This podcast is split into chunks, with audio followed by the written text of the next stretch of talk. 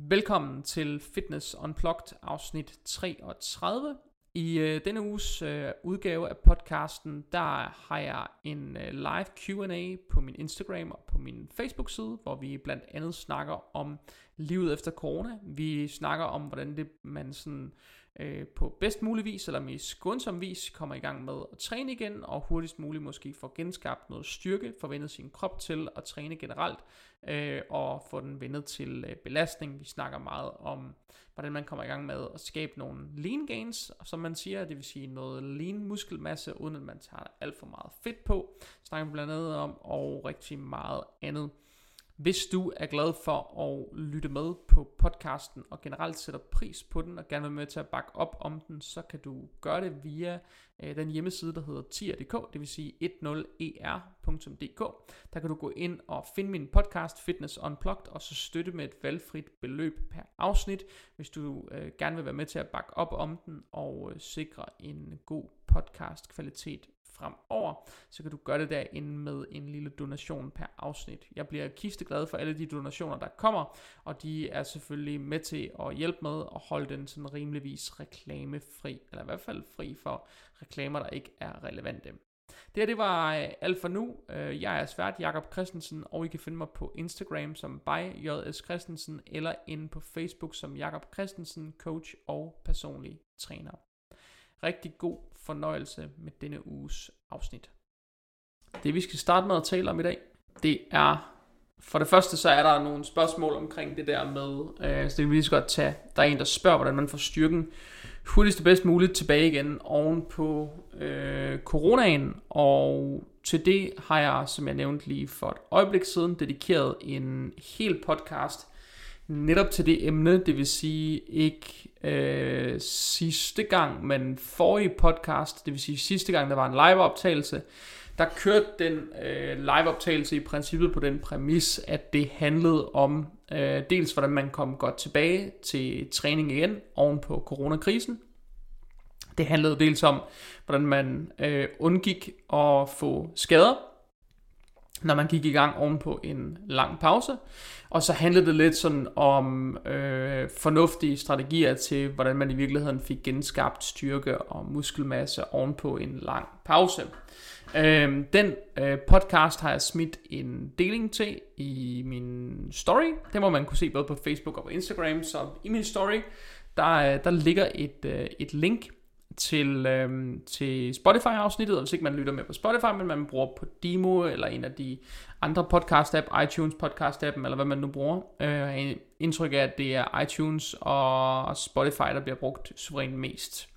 Øhm, men uanset hvad podcast-app man bruger, så vil man kunne gå ind og søge på Fitness Unplugged, og så vil man kunne finde afsnit øh, 31, tror jeg det er øh, uden at være 100% sikker, men jeg er ret, jeg føler mig 90% sikker på, at det er afsnit 31. Det er det også. Det hedder Corona Comeback, øh, og det handler i princippet netop om alt det her med, hvordan man dels genskaber muskelmasse øh, effektivt, øh, og forsøger at mindske skadespotentialet ovenpå øh, den her lange pause, som vi jo nu har haft sådan lidt ufrivilligt Øhm, jeg kan fortælle så meget, at jeg er selv lige kommet i gang med at træne igen oven på, øh, oven på coronakrisen. Jeg har haft de første to træninger, og jeg synes, det er umenneskeligt hårdt at komme i gang igen. Mest af alt fordi, at det er...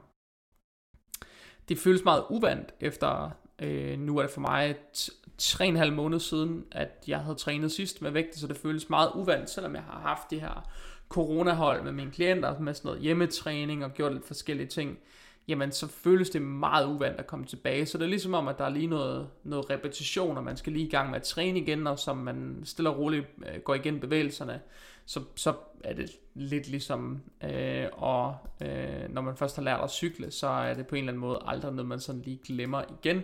Så, øh, så det kommer stille og roligt tilbage, men øh, jeg kan da helt sikkert godt mærke, at jeg ikke har haft det samme øh, load på kroppen, som øh, jeg har været vant til. Det er helt sikkert gået ud over min styrke, og jeg kan ikke være den eneste, der sidder med den følelse af, at det er gået ud over styrken.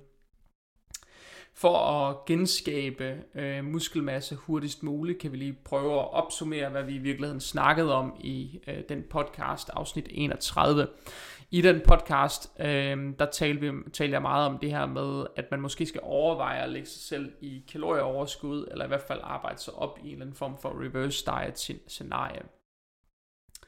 Og grunden til, at jeg talte om det, øh, var lige så meget et spørgsmål om at, at skabe nogle fornuftige forudsætninger for at genskabe muskelmasse.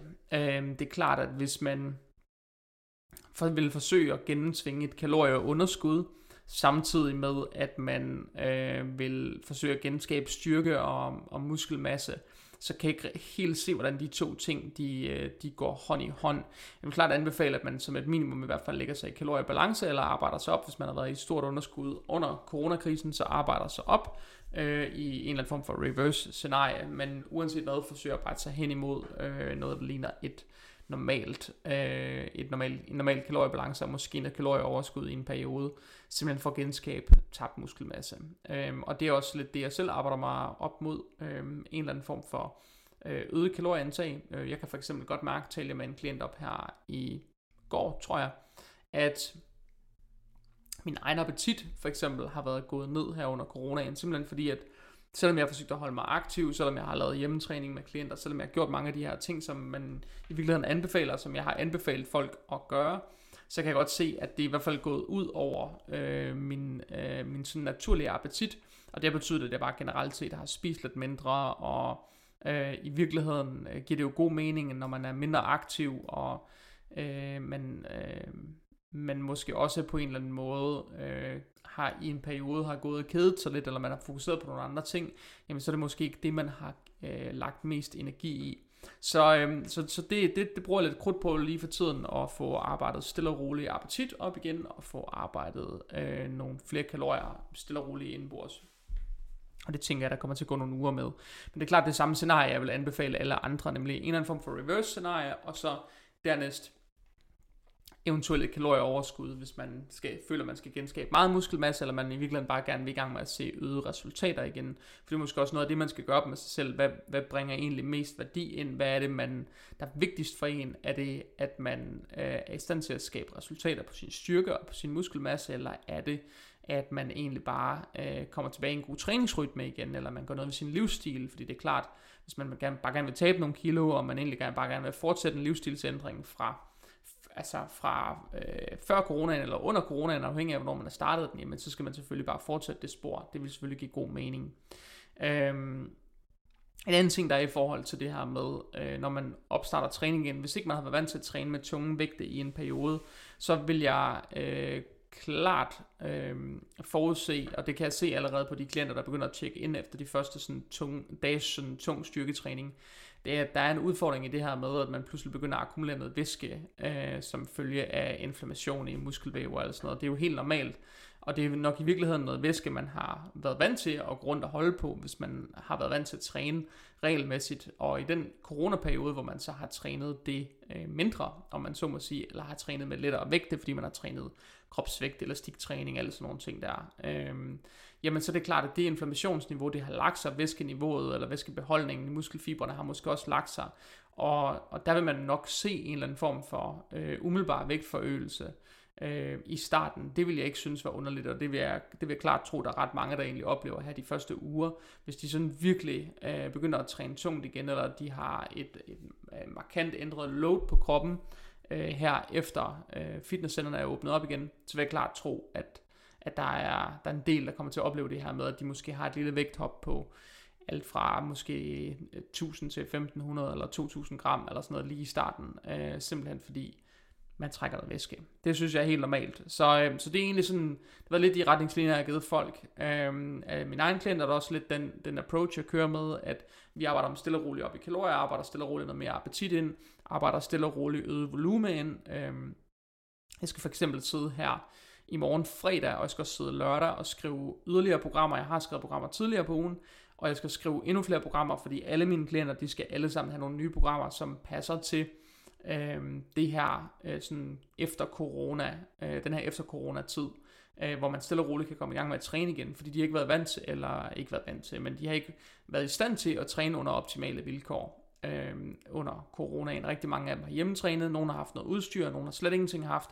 Så der er rigtig mange ting, vi lige skal tage højde for. Vi skal have reguleret volumen ned, vi skal arbejde dem stille og roligt ind i en god rytme, men vi er også nødt til at sikre, at øh, der ikke opstår nogen sådan umiddelbare overbelastningsskader. Øh, jeg kunne for eksempel mærke på mig selv i dag, vi var havde, øh, jeg var inde og have sådan en, en helt øh, almindelig sådan pull-træning, bare noget blandet.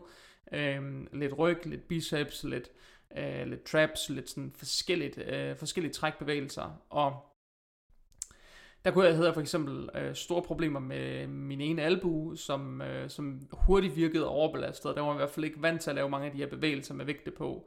Øh, så der blev jeg pludselig mindet om, at der var faktisk nogle ting, man måske skulle til at begynde at tage højde for, også for mit eget vedkommende. Øhm, og de her to træninger, jeg har haft, de har faktisk været super lette.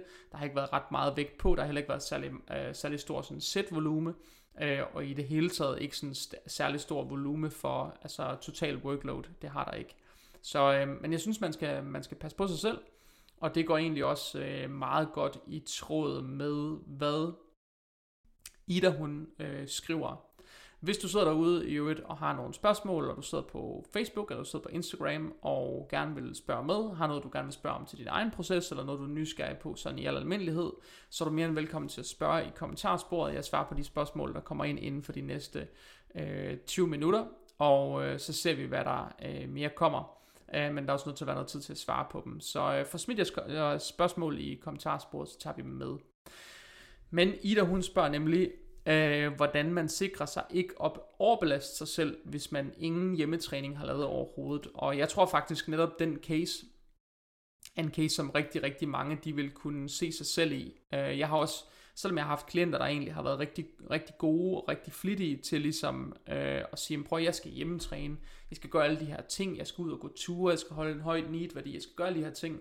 Så selv dem, de vil opleve, at de har et markant mindre load på kroppen, når de er hjemmetrænet. De vil opleve, at selvom de har kunnet presse sig selv, så har det været på nogle andre præmisser.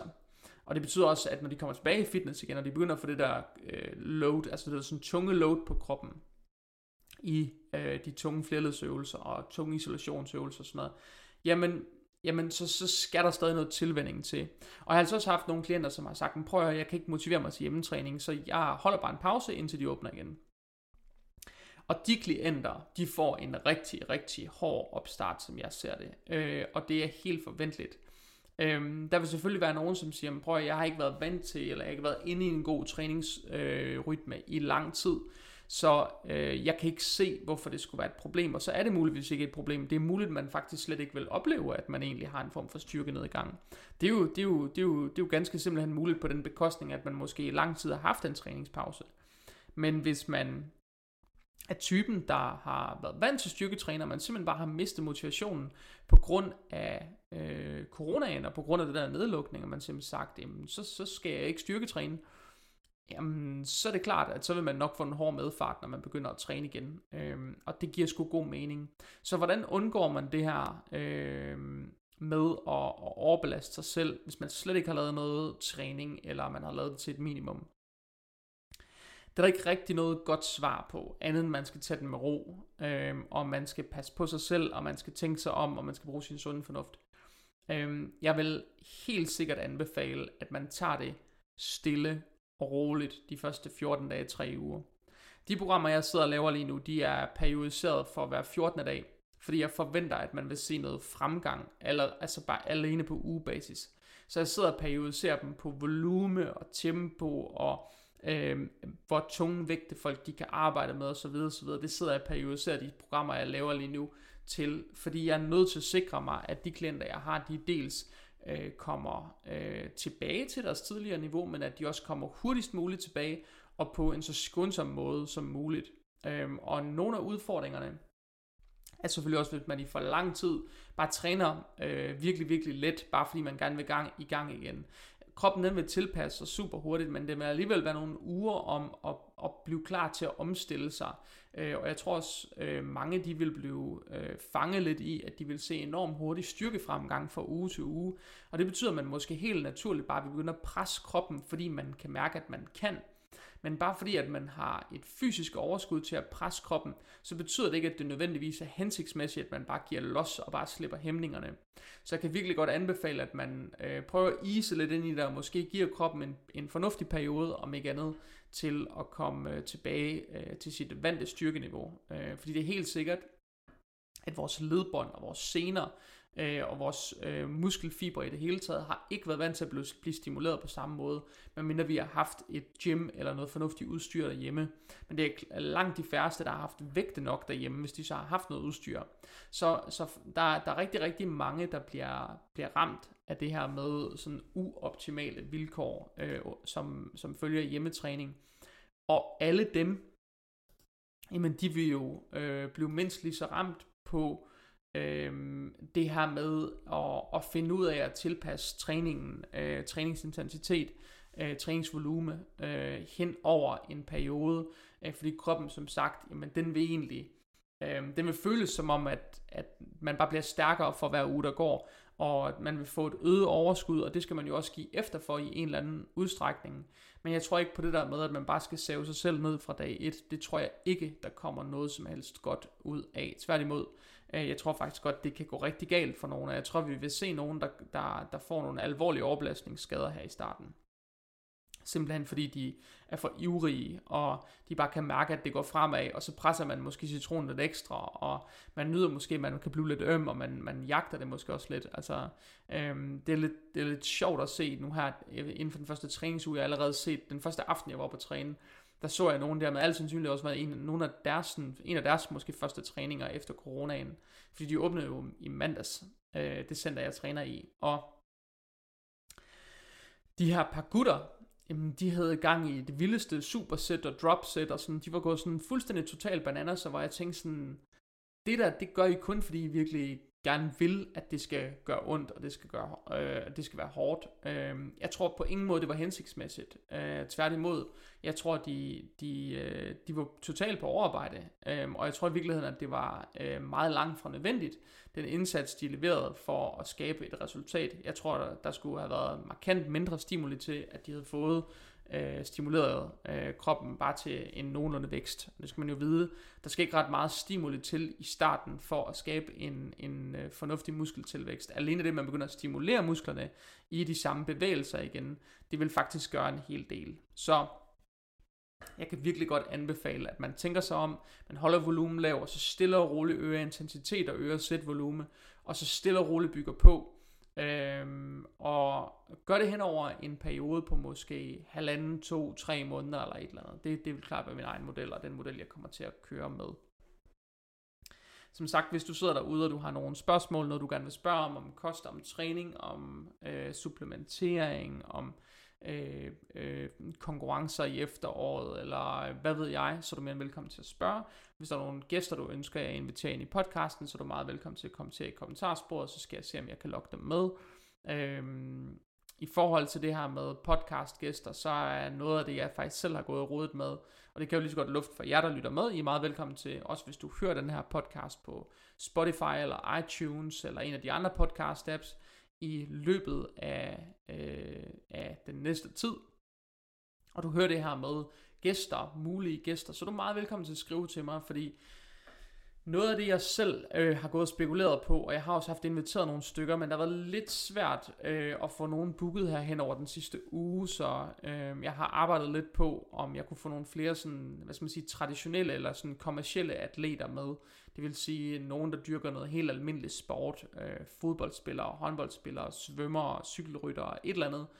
Øh, og ikke fordi, at øh, det ikke må handle om fitness, men jeg synes også, der er noget interessant i, hvordan der koster træningstilgang, for eksempel hos andre typer af atleter.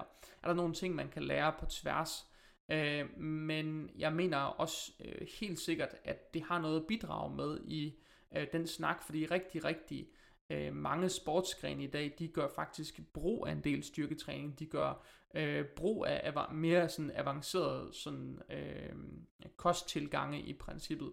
Og alting øh, bliver optimeret øh, på hele tiden. Så jeg synes, det giver mening, og fitness er altså meget andet, end det man lige laver noget i fitnesscenteret. Så Hvis du har en bestemt atlet, eller du kender en, du synes, jeg helt sikkert skulle tage med, eller et eller andet den stil, så er du mere end velkommen til at sende mig en direkte besked, eller sende mig en e-mail, så vil jeg meget gerne øh, tage det op og spørge dem. Nå, øhm, så er der et spørgsmål omkring det her med nutrient timing, altså det her med at time sin, øh, dels sine kalorier, men nok i, i særdeleshed sine makroer, altså øh, proteiner, fedtstoffer og kulhydrater. Det er sådan en ting, som den er altid op at vende, og den er op at vende øh, sådan øh, flere gange om året, og det er altid sådan et hot topic. Der er altid nogen, der snakker om, at det er meget vigtigt, det her med nutrient timing. Øh, og man kan diskutere, hvor vigtigt det er i princippet. Jeg synes, når man kigger på øh, nutrient timing, hvor vigtigt det er, så synes jeg, man skal forstå nogle ting i en forskellig kontekst. Jeg synes, man skal forstå, at det, der er suverænt vigtigst, er, hvor mange kalorier man får. Hvis man kigger på det i restitutionsmæssig sammenhæng, hvis man kigger på det i vægtmæssig sammenhæng, så vil jeg sige, hvor mange kalorier man totalt får, det er afgørende for, om man holder sin vægt, om man går op i vægt, eller man går ned i vægt. Det næste, man så bør kigge på, øh, det er måske sådan noget med, hvordan makroerne er fordelt. Det vil sige, ud af de kalorier, man spiser totalt, jamen, hvordan, hvor meget protein får man så, hvor meget kulhydrat får man, og hvor meget fedt får man. Så det er sådan den næste ting. Og når man er begyndt at optimere på det, så synes jeg, øh, noget af det næste, der ligger i den rækkefølge, jamen, det er så, at man begynder at kigge på, hvilke næringskilder kommer det så fra? Er der nogle ting, jeg, jeg kan begynde at, at kigge på der? Nogle ting, jeg kan optimere i min kost for at få mere ud af den på en eller anden måde? Øh, er der nogle ting, jeg kan begynde at optimere på for at optimere min fordøjelse for eksempel? Eller øh, på andre måder øh, øh, gør min hverdag lettere? Har jeg noget ubehag? Har jeg nogle forskellige ting, der gør, at jeg underperformer? Øhm, det kunne være, at man for eksempel ikke øh, tålte mælkeprodukter særlig godt, men man alligevel elskede at spise yoghurt og skyer og sådan noget. Og det virkelig kunne lette ens fordøjelse. Det kunne være, at man gik rundt med en masse ubehag i maven. Det kunne være, at man gik rundt med luft i maven eller et eller andet andet. Så kunne sagtens være noget der. Øhm, der kunne sagtens være noget der, som jeg virkelig synes var langt mere væsentligt at kigge på end nutrient timing. Jeg synes, det var langt vigtigere, at man øh, oplevede en eller anden form for velbehag. Øhm, for det betyder ret meget for vores performance, at vi faktisk har det godt i vores krop, og at vi har det godt med det, vi gør. Så, så det er helt sikkert en ting, som jeg vil kigge på længe før nutrient timing. Øhm, så vil jeg kigge på, hvor stort væskeindtag man for eksempel har. Jeg vil kigge på fiberindtag, jeg vil kigge på optimering af vitaminbalancer, fedtsyrebalancer, alt sådan noget, det vil jeg kigge på før nutrient timing.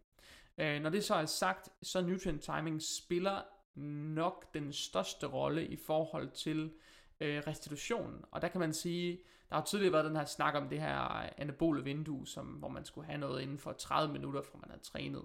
Øhm, og det er jo øh, en mere og mere over til, når man ser på studier, at det er måske inden for de første sådan 5-6 timer, det er vigtigt, at man får spist. Men jeg vil sige, i forhold til atleter, for eksempel, der bare gerne vil optimere deres sådan restitutionsevne, så synes jeg, i forhold til nutrient timing, det er væsentligt at kigge på, øhm, og holde protein, muskelproteinsyntesen i gang i løbet af en dag stimulere den optimalt hen over et døgn. Og det vil sige, at hver fjerde time, det er, sådan, det, det er der, man ligesom kan stimulere muskelproteinsyntesen. Og når man kigger på det på den måde, jamen så vil det sige, mindst fire større serveringer protein i løbet af en dag vil være optimalt. Får man mindre end det, jamen så vil det måske være der, man skulle begynde at optimere øh, på sin dagskost, hvis man gerne vil for eksempel vil have en bedre restitutionsevne, man gerne vil være øh, øh, hvis, man, hvis man gerne vil have øh, en øget muskelmasse, vil det være noget af det, jeg kiggede på. Og når man så ud over det, så tror jeg, jeg vil begynde at kigge på, hvordan placerer man for eksempel kulhydrater rundt om træningen. Der er for eksempel ikke noget værre end at gå sukkerkold, når man er nede at træne. Øh, der må godt være noget, noget umiddelbart brændstof til rådighed, øh, som man, øh, det hjælper for eksempel til at holde øh, kortisolniveauer nede under træning, at man får nogle kulhydrater øh, under og før træning, eller bare før træning i det hele taget, kan øh, gøre underværker for folk. Øh, og det er der også lavet noget, noget forskning på, det her med, hvilken effekt vil det egentlig have. Øh, og der ser man i virkeligheden bare, at en kombination af for eksempel nogle simple og nogle komplekse kulhydrater, umiddelbart før træningen, øh, og ideelt kombineret med et essentielt aminosyretilskud eller et, et let optageligt komplet protein, vil nok være optimalt lige op til en træning. Øh, det vil for eksempel, kunne for eksempel være med til at holde kortisolniveauet lidt nede, eller øh, forsinke det, så det indtræder senere i ens træning. Øh, så der, der kunne godt være nogle ting der. Der kunne også godt være noget i forhold til efter et træningspas. Der kunne det godt være ideelt for eksempel at få nogle kulhydrater indenbords, så ens blodsukker der lige bliver samlet op igen, og man ikke oplever at have sådan en crash efter en hård træning. Øhm, der kunne godt være nogle ting der. Det kunne måske også godt være ideelt at have noget protein efter træning af en eller anden art. Altså, jeg har sådan en regel med, at jeg vil gerne spise et måltid inden for en time til halvanden fra en træning. Så vil jeg gerne have et måltid med. Og det er simpelthen lige så meget, fordi jeg bliver sulten efter en træning. Altså, øh, jeg, min, min appetit, den, den stiger altså efter en træning, og det giver god mening, fordi det er et af de tidspunkter på dagen, hvor vi er allermest insulinfølsomme. Det er umiddelbart efter et, altså et hårdt træningspas. Og et andet tidspunkt på dagen, øh, hvor, det er, hvor man også er virkelig insulinfølsom, er jo for eksempel om morgenen, så det kunne godt være, at det om morgenen for eksempel var ideelt, at man fik en servering kulhydrater. Øh, fordi sandsynligheden for, at man optager dem og lærer dem korrekt, er måske højere end øh, på andre tidspunkter af dagen. Og så kan man diskutere, hvor meget det betyder i det store billede. Det er muligt, at det ikke engang betyder særlig meget. Fordi det er også forskning, der viser, at man for eksempel at det for eksempel øh, i nogle tilfælde kan være ideelt at vente med at spise dem til senere på dagen. Øhm, så der, der, jeg synes, der er rigtig mange ting i det her, øh, som man skal gøre op med sig selv på en eller anden måde. Man skal også gøre op med sig selv, hvor stor en religion det skal være det her med øh, nutrient timing. Altså hvor vigtigt skal det være, hvordan man sådan timer sine makronæringsstoffer. Øhm, det synes jeg i hvert fald er noget, man skal gøre op med sig selv. Også hvilket niveau man, man gerne vil træne på, og hvilket niveau man gerne vil øh, skabe resultater på. Altså det, det er klart noget af det, jeg synes, man skal gå op i. Fordi for langt de fleste vil det her med nutrient timing spille en mindre og mindre rolle jo flere kalorier man får. Så det vil sige, og det giver jo også god mening, fordi jo flere kalorier man får, øh, jo mere af alting vil man jo typisk få. Man vil få mere protein, man vil få mere kulhydrat, og man vil få mere fedt. Øh, og man skal vide så meget, at kulhydrater for eksempel proteinbesparende. Det vil sige, jo flere kulhydrater man får, jo mindre protein har man i, sådan, i, i et teknisk scenarie reelt set brug for. Så der er jo sådan mange ting i spil her. Så hvor vigtigt er nutrient timing? Det er ikke noget, jeg beder folk om at gå op i. Det er faktisk øh, de færreste, jeg beder om at gå op i det. Atleter måske, hvor vi kigger på, jamen, kan vi optimere noget sådan helt nede i detaljen? Er der nogle ting, som vi virkelig kan ændre på, som, som gør noget godt for deres performance, eller får dem til at performe på et højere niveau i længere tid, eller et eller andet? Jamen, så vil det være der sat ind. Men for øh, herre fra Hakkebøf, havde han sagt, der, der, der, der vil det virkelig ikke være det, jeg gik op i. Der vil jeg gå mere op i overall kalorieindtag. Jeg vil gå op i at finde gode træningsvaner og motionsvaner. Øhm, jeg vil gå op i at finde øh, nogle sådan gode bevægelsesrutiner i det hele taget. Altså få kigget på noget af det her med, jamen, hvor god er man til at gå en tur, hvor, hvor høj er en sådan need øh, værdi i løbet af dagen, og alle sådan nogle ting. Det vil jeg synes var langt, langt vigtigere for 98-99% af alle mennesker i verden end nutrient timing. Dem for hvem nutrient timing virkelig giver mening, altså sådan på, på, et, på et niveau, hvor det batter noget for deres øh, performance, øh, det, det, det er atleter, øh, der, der, der dyrker et eller andet sport på et virkelig højt niveau. Øh, det vil være dem. Øh, så bliver der spurgt lidt her, træningssplit, hvor man har fokus på hypertrofi, kunne være spændende at høre noget om. Og til det vil jeg så sige, at man kan jo stimulere hypertrofi på mange måder. Hypertrofi vil man jo nok stimulere med alle typer programmer i bund og grund. Det vil sige alt fra et vægtløftningsprogram, altså man kan sige vægtløftere, de stimulerer jo også hypertrofi. Og selvom de ikke nødvendigvis træner inden for hypertrofi ranges, det kan være, at de træner med meget øh, tunge vægte for relativt få gentagelser, og oftest vil man sige, at hvis man træner for hypertrofi, jamen så vil man, øh, så vil man typisk træne lidt flere gentagelser for eksempel, øh, og mere sådan moderate vægte. Men hvis man ser på styrkeløfter for eksempel, så udvikler de jo stadigvæk en relativt stor portion muskelmasse. Så det her med at snakke om sådan det ideelle program, eller det ideelle træningssplit for øh, og stimulere mest mulig hypertrofi, tror jeg afhænger meget af dels hvor mange gange om ugen er man i stand til at træne. Det vil sige, hvor mange gange om ugen er det realistisk, man reelt set træner. Og så synes jeg, at man skal kigge på sådan noget som, jamen, hvad er ens mål, og hvad er ens nuværende niveau, og så finde ud af, hvad det ideelle split er der. For de fleste vil det ideelle split være et sted mellem 2 og 4 split-agtige programmer. Øh, det vil det klart være. Øh, de der bro splits, hvor man ligger og kører sådan noget 6 split og i den stil, det, det går jeg faktisk personligt mere med væk fra. Der hvor jeg laver øh, meget store split er typisk, og det bliver ikke engang store split, fordi det bliver mere det jeg vil kalde individuelle split. Så jeg kunne godt have nogle klienter, der for eksempel havde meget overudviklede body parts øh, på en del af kroppen, og så havde på andre dele af kroppen, hvor de havde meget underudviklede body parts. Og der kunne vi sagtens have et skævt split, altså det vil kalde et individuelt split, hvor de for eksempel kunne have nogle muskelgrupper, øh, der var i særlig fokus, og så have nogle muskelgrupper, som var i markant mindre fokus, hvor vi mere træner for sådan maintenance i virkeligheden. Øhm, og det, det synes jeg kan være en god måde at gøre det på, men de vil jo, de muskelgrupper, hvor de så for eksempel har, øh, på de muskelgrupper, hvor de så for eksempel gerne vil, vil udvikle sig hurtigere, eller endnu mere, eller forsøge at udligne et eller andet, jamen der snakker vi jo så måske om, at de nok måske reelt set øh, rammer de muskelgrupper to til tre gange om ugen, og så de muskelgrupper, som de gerne vil holde lidt nede, så de giver en ting lidt ud, jamen det kan så være, at de rammer dem måske en gang om ugen, simpelthen bare for vedligehold, i stedet for alt muligt andet.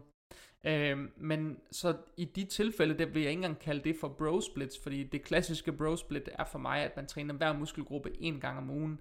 Øh, og den slags programmer laver jeg, øh, så at sige, ikke. Øhm, så jeg synes, for de fleste, så vil det ideelle træningssplit nok afhænge rigtig, rigtig meget af, hvem man er, hvor man gerne vil hen med sin træning, og hvorfor man gerne vil derhen, samt hvilket niveau man er på. Det vil nok være langt mere sigende for, hvad man egentlig har behov for, end rigtig, rigtig meget andet. Øhm, så bliver der spurgt om... Øh, jeg skal lige skynde mig at sige, hvis der så nogen derude, der gerne vil stille spørgsmål, jeg kan se, der begynder at komme et par spørgsmål ind, hister her, øh, på de forskellige apps. Hvis du så derude og gerne vil stille et spørgsmål, smid det i kommentarsporet, øh, fordi de spørgsmål, der kommer ind inden for de næste 10 minutter, det bliver de sidste, jeg øh, når til med for i dag. Der bliver spurgt om, Katrine hun skriver, øh, vægteøgning øh, og lean gains på en sund og fornuftig måde. Øh, hvordan gør man det? Og det her med lean gains, det er jo meget gjort op til, at øh, der er mange, der forsøger at forsimple det. Og forsimplingen kan jeg i princippet ikke lide, for jeg kan godt lide, at der er nuancer i ting. Øh, jeg kan ikke lide, at man forsimpler ting. Jeg kan ikke lide, at man kategoriserer øh, for meget omkring mm, den slags ting, hvor der i virkeligheden er mange nuancer. Øh, det er fint nok, at man er kategorisk, hvis man kan lide en blå, så kan man lide en blå, eller kan man lide en rød, så kan man lide en rød. Men omkring et emne som det her, hvor der reelt set er enormt mange ting i spil, som siger noget om ens behov, og som siger noget om ens formåen, der synes jeg, det er væsentligt, at man har nogle nuancer med i spil. Så rigtig meget af det snak, der for eksempel er om, at når man, hvis du gerne vil skabe øh, lean muskelmasse, så skal du bare lægge kalorieoverskud af 100-200 kalorier øh, på, øh, lad os sige, øh, dagsbasis, og så får du bare lean gains. Det er ikke nødvendigvis tilfældet. Øh, fordi jeg vil sige, stofskiftet vil formodentlig tilpasse sig over tid. Det vil sige, at det kan godt være, at det, der vil fungere som 100 kalorier overskud den, i uge 1, det vil ikke nødvendigvis fungere som 100 kalorier overskud i uge 10. Og der er nogle ting, der hele tiden vil rykke på sig, også selvom at vægten måske for, øh, forandrer sig øh, marginalt. Jeg har set klienter, og jeg ser stadigvæk klienter, hvor vi indimellem Øhm, det lyder mærkeligt at snakke om, at man booster stofskiftet, men jeg oplever klienter, som i hvert fald har så høj en tilpasningsevne øh, i deres stofskifte til kalorier, at de i virkeligheden er i stand til at håndtere langt, langt flere kalorier, end man måske i virkeligheden for, forventer af dem. Og når man så stille og roligt skruer op for øh, kalorieindtaget hen over en periode, så ser man måske, at de enten taber sig, eller bare står status quo.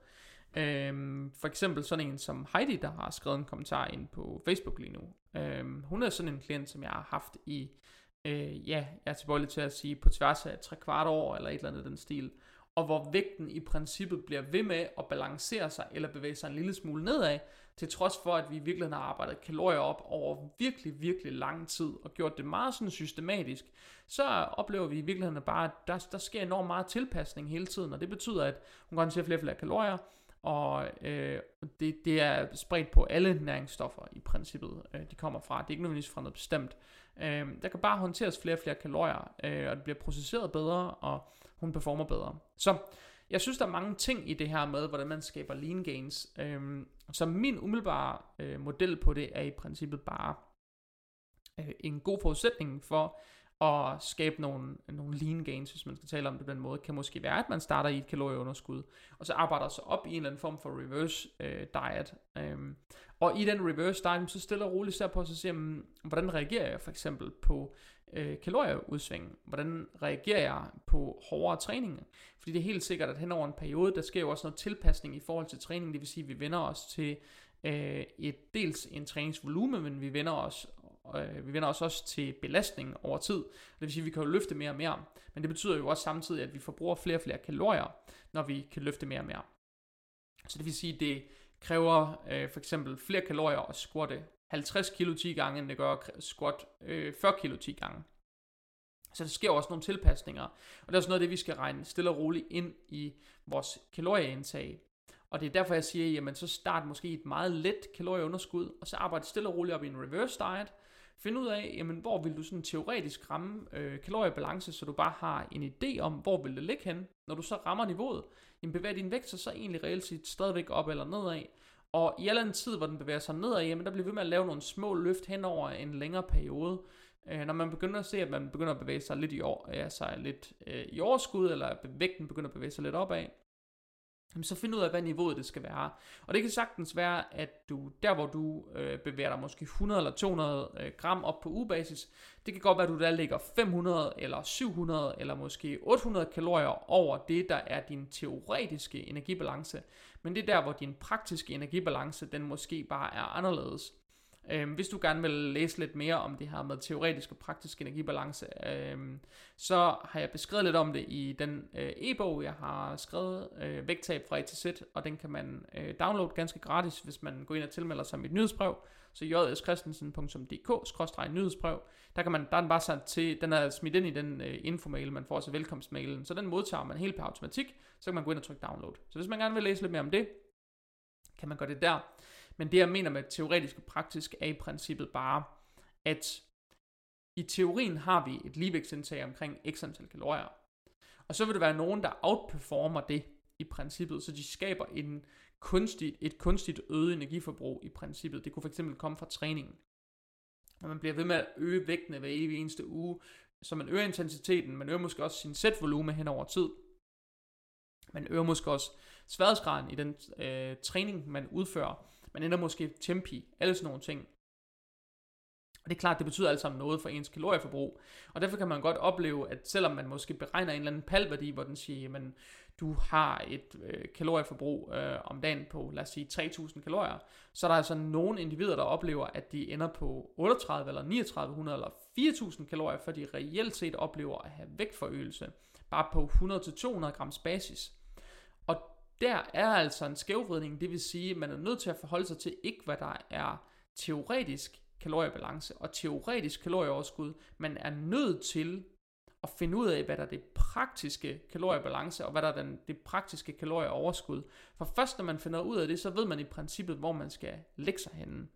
Øhm, og det er ikke noget, man kan arbejde op over kort tid, det er noget, man er tvunget til at arbejde op over længere tid.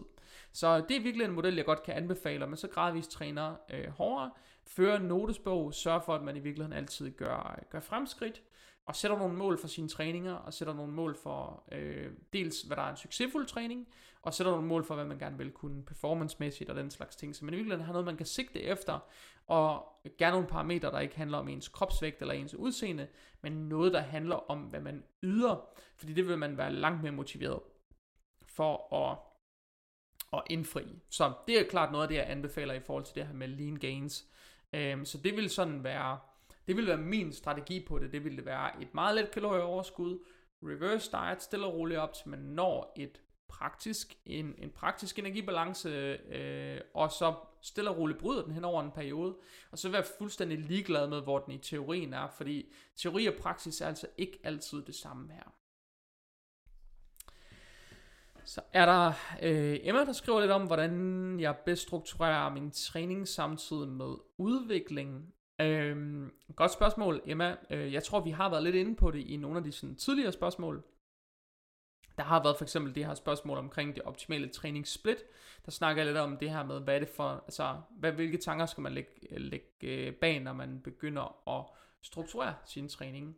Og det synes jeg skal afhænge af dels, hvor man er i sin træning, øh, og hvor øh, rutineret man er, øh, hvor stærk man er, hvor udholdende man er. Alle sådan nogle ting skal komme med ind i den ligning, og samtidig skal en del af ligningen også øh, udspringe af, jamen, hvad er mit praktiske niveau, hvad vil jeg gerne opnå med det her, og måske også noget med, hvordan øh, ens, øh, sådan, øh, ens krop er bygget op. Altså har man nogle, øh, nogle muskelgrupper, der er markant foran, og er det noget, man gerne vil udligne i form af hypotrofi, eller går man mere op i styrke, eller er man lidt ligeglad, må der, er der nogle muskelgrupper, der bare godt må være foran, fordi man bedre kan lide at træne dem, så skal man måske prioritere nogle af de ting.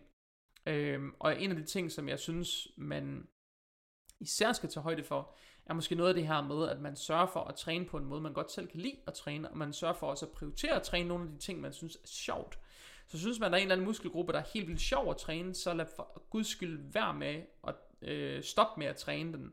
Bliv ved med at træne den, og øh, kan man godt lide at træne en bestemt muskelgruppe, skaber det noget... Øh, øh, skaber det en skævvridning sådan i ens øh, symmetri, og er man ligeglad med det, jamen så er det jo også fuldstændig ligegyldigt. Så, så, øh, så spiller det jo ingen rolle, og så er det heller ikke noget, der nødvendigvis skal udlignes som så. Så jeg synes, det er meget op til, øh, jeg synes, det er meget op til mange andre faktorer i princippet, øh, og i virkeligheden er det her noget, noget der er enormt individuelt med. Så det er ikke nødvendigvis øh, noget, man sådan bare kan sætte to streger under og sige, det her det er facit. Det er sådan, at man skal gøre det. Øh, så er der Heidi, der spørger, Øhm, eller Heidi, der skriver, øh, spot on med jagten på doms, øh, men der går øh, tid, før jeg igen kan præstere øh, samme antal øh, repetitioner og øvelser i en træning som før. Og det er helt uden at snakke om, hvor meget mindre man kan løfte i kilo. Der var god plads i Fitness World i morges, så ikke de øh, forventede januar overbefolkningstilstande, så kom glad og kom frisk. Ja, okay. Øh, faktisk er det lidt samme, min, den samme oplevelse, jeg har haft. Øh, jeg har været ude til to, to træninger efterhånden den her uge. Satser på at nå et par stykker mere. Øh, så jeg er sådan nogenlunde godt i gang. Og øh, noget af det, jeg lidt havde frygtet, det var, når jeg kom op i centret, så ville det være sindssygt mange mennesker. Men der var jeg træner lokalt, er der ret mange, der... Den ene aften var der ret mange, der benyttede sig af den udendørs facilitet, der er. Det vil sige, der var måske virkelig kun halv kapacitet inde i centret, så det virkede som om, der faktisk ikke var særlig mange derinde, selvom der reelt set var mange, der trænede. Der var bare mange, der trænede udenfor, fordi der blev bygget en udendørs træningsfacilitet også. Og der blev kørt nogle hold og sådan noget udenfor, for at, at mindske, øh, hvor mange mennesker, der er samlet inde i centret, hvilket fungerede ret godt. Der var der oppe at træne i dag med min makker, jamen der tror jeg bare, vi var øh, os to, og så var der et par stykker, der kom ind og ud, imens øh, vi var der til at træne. Der var stort set ingen, der var måske en eller to andre, mens vi var der til at træne, så det var virkelig, virkelig lidt, men ja, det er svært at sige noget om. Jeg tror også, jeg taler også om det i øh, afsnit 31, øh, hvor jeg taler om det her med sådan corona-comeback. Øh, det her med, at der vil, man, man må nok også forvente, at der vil være en eller anden form for sådan der kunne være en eller anden form for sådan kollektiv afholdenhed, selvom det åbner op. Tør jeg så nu at bevæge mig ud i fitness og træne? Tør jeg nu at gøre de her ting? Tør jeg nu at udsætte mig selv for det her? Og jeg tror, der vil gå en rum tid, øh, måske to-tre måneder, før vi ser, at der er lige så mange i fitness, som der plejer at være øh, i situationstegn. Øh, det, det, det tror jeg helt sikkert, at vi vil. Øhm, jeg tror, vi vil se et, et stilskift. Jeg tror, vi vil se, at folk er mere påpasselige. Jeg tror, vi vil se, at folk de passer mere på. Øhm, og det er jo helt forventeligt, fordi det er det, medierne de har sat i hovedet på os, at vi skal. Øhm, så jeg synes, der er mange ting, der går ind i det her. Øhm, men øh, fedt at høre, at jeg ikke er den eneste, der oplever, at øh, der er ret stor sådan performancemæssigt skift. Øh, det kan jo muligt være den eneste, der har oplevet. Øh, det tænker jeg, at alle andre cirka også har oplevet oven på det her. Så, øh, så, så det giver jo god mening. Øh, men jeg vil stadigvæk våge den påstand at sige, at inden for nok, lad os sige to til, øh, hvad ved jeg, øh, tre uger eller sådan noget, så vil man se et, en markant performance skift til træning. Man vil se en markant styrkeforøgelse og en markant forandring i udholdenhed for eksempel. Og man vil nok også øh, opleve, at ens sådan led og senere, når de begynder at vende sig til de her bevægelser med belastning på igen, så man stille og roligt også kan begynde at performe, uden at man oplever sådan ubehag og gener til træning. Så det var sådan set lidt det. Øh, spørgsmål, der er kommet ind til videre. Hvis du har noget, du gerne vil nå at spørge om, inden vi slutter af for i dag, så kan du nå at stille spørgsmål i kommentarsporet lidt endnu. Øh, selv lige om der når at komme noget ind inden for de næste par minutter, og hvis ikke, så er det det for nu. Jeg kan fortælle jer så meget, at øhm, det er muligt at donere til min øh, podcast, hvis man gerne vil det. Det vil sige, at man gerne støtte min podcast, og man er glad for at gå og lytte til den på Spotify, eller på iTunes, eller alle de der andre steder, så er det muligt, at man kan opsætte en fast donation på øh, et øh, minimum af 5 kroner per afsnit, og op til et valgfrit beløb i princippet øh, per afsnit. Så vil man godt bakke op om podcasten, er man glad for at gå og lytte til den, synes man det er godt materiale, det er nogle fede gæster osv., jamen øh, så kan du gå ind på tier.dk, det vil sige 10er.dk, skriv det i browseren, øh, og så øh, gå ind i listen over podcasts, find Fitness Unplugged, eller alternativt kan man i adresselinjen i ens browser skrive fitness-unplugged.tier.app, så kommer man direkte ind på min side, så kan man opsætte en øh, donation, hvis man gerne vil det. Man kan altid afmelde sig igen. Hvis man af en eller anden årsag ikke ønsker at støtte mere, så kan man altid afmelde sig fra gang til gang. Så det er så nemt. Men jeg vil sige, at alle donationer, de, øh, de falder på et tørt sted, fordi det er absolut ikke gratis at producere de her podcasts, men øh, det er til gengæld øh, det hele værd. Øh, for kommer super meget positiv respons på det. Folk er rigtig glade for det. De er gode og flittige til at dele. I øvrigt de afsnit, de godt kan lide. Og generelt er det bare super fedt, at der kommer så positive tilbagemeldinger på det. Så det bliver jeg selvfølgelig ved med. Hvorom alting er, så vil der også være nogen, som sidder derude lige nu og lige er kommet i gang med deres træning igen, og som måske gerne vil i gang med noget forløbsværk, øh, enten noget personlig træning eller et online forløb. Der kunne måske også være nogle atleter, der gerne vil have hjælp til noget prep til efteråret eller lignende. Så har jeg lige nu plads til opstarter, og jeg har lavet øh, en skarp pris på dels et 24 ugers og et 36 ugers online forløb, så vil man gerne i gang med et lidt længere forløb, vil man gerne komme med sig lidt, og, øh, og bruge sommerferien fornuftigt, i virkeligheden komme tilbage til de gode rutiner, inden øh, hverdagens stress den melder sig efter sommerferien, så er der en rigtig, rigtig god mulighed for at komme godt i gang, nu hvor de fleste af os nok skal holde en eller anden form for sommerferie herhjemme i Danmark. Så er du en af dem, der gerne vil i gang, så har jeg lavet en skarp pris på 24 uger, og jeg har lavet en på 36 uger, det er henholdsvis, jeg tror knap 23 og knap 27 procent på de to forløb der, så det er jeg synes, det er en, jeg synes, det er en rigtig god rabat, og øh, laver man, vil man øh, i samme ombæring gerne i gang med et øh, længere PT-forløb, altså med noget personlig træning, så er der både nogle pladser på Sjællands siden, og der er også nogle pladser på Jyllands Fyns siden. Så vil man gerne i gang, så, øh, så smid mig en direkte besked på Facebook, på Instagram, eller smid mig en e-mail på mailsnabelag.jskristensen.dk, så svarer jeg tilbage, så snart det er muligt. Så vil man gerne i gang, så skriver I bare, så øh, finder vi ud af, hvordan I, øh, I sådan lige kommer i gang. Rabatten på de her to forløb, den gælder frem til 1. i 7. Det vil sige, hvis man booker inden 1. i 7. så kommer man med der. Uh, man kan godt vælge at opstarte senere, hvis man vil det, men, men, men booking uh, og betalingen skal ske inden 1. i 7. eller senest 1. i 7. Så, det var lidt om det. Øhm, ellers så er der ikke så meget andet at sige end tusind, tusind tak, fordi I lyttede med. Øh, jeg er svært Jakob Christensen, og øh, hvis du sætter pris på podcasten, hvis du er glad for at lytte til den, så gør mig en tjeneste og gå ind på iTunes podcast-appen. Hvis du har en iPhone eller en øh, iPad eller lignende, så gå ind på iTunes podcast, podcast-appen, og så giv den en positiv anmeldelse, giv den fem stjerner, øh, skriv en, en positiv kommentar om, hvorfor du godt kan lide at lytte til podcasten, så får den en bedre rangering derinde. Det betyder, at den, får, den bliver eksponeret for flere mennesker, og der er flere, der lytter med. Og kan se, at der er et stigende lyttertal hver evig eneste uge, så øh, gør mig en øh, kæmpe tjeneste, ligesom så mange andre har gjort. Gå ind og smid en positiv anmeldelse. Det var øh, alt for den her gang. Kan I alle sammen have det rigtig, rigtig godt, indtil vi øh, lyttes ved igen. Hej hej.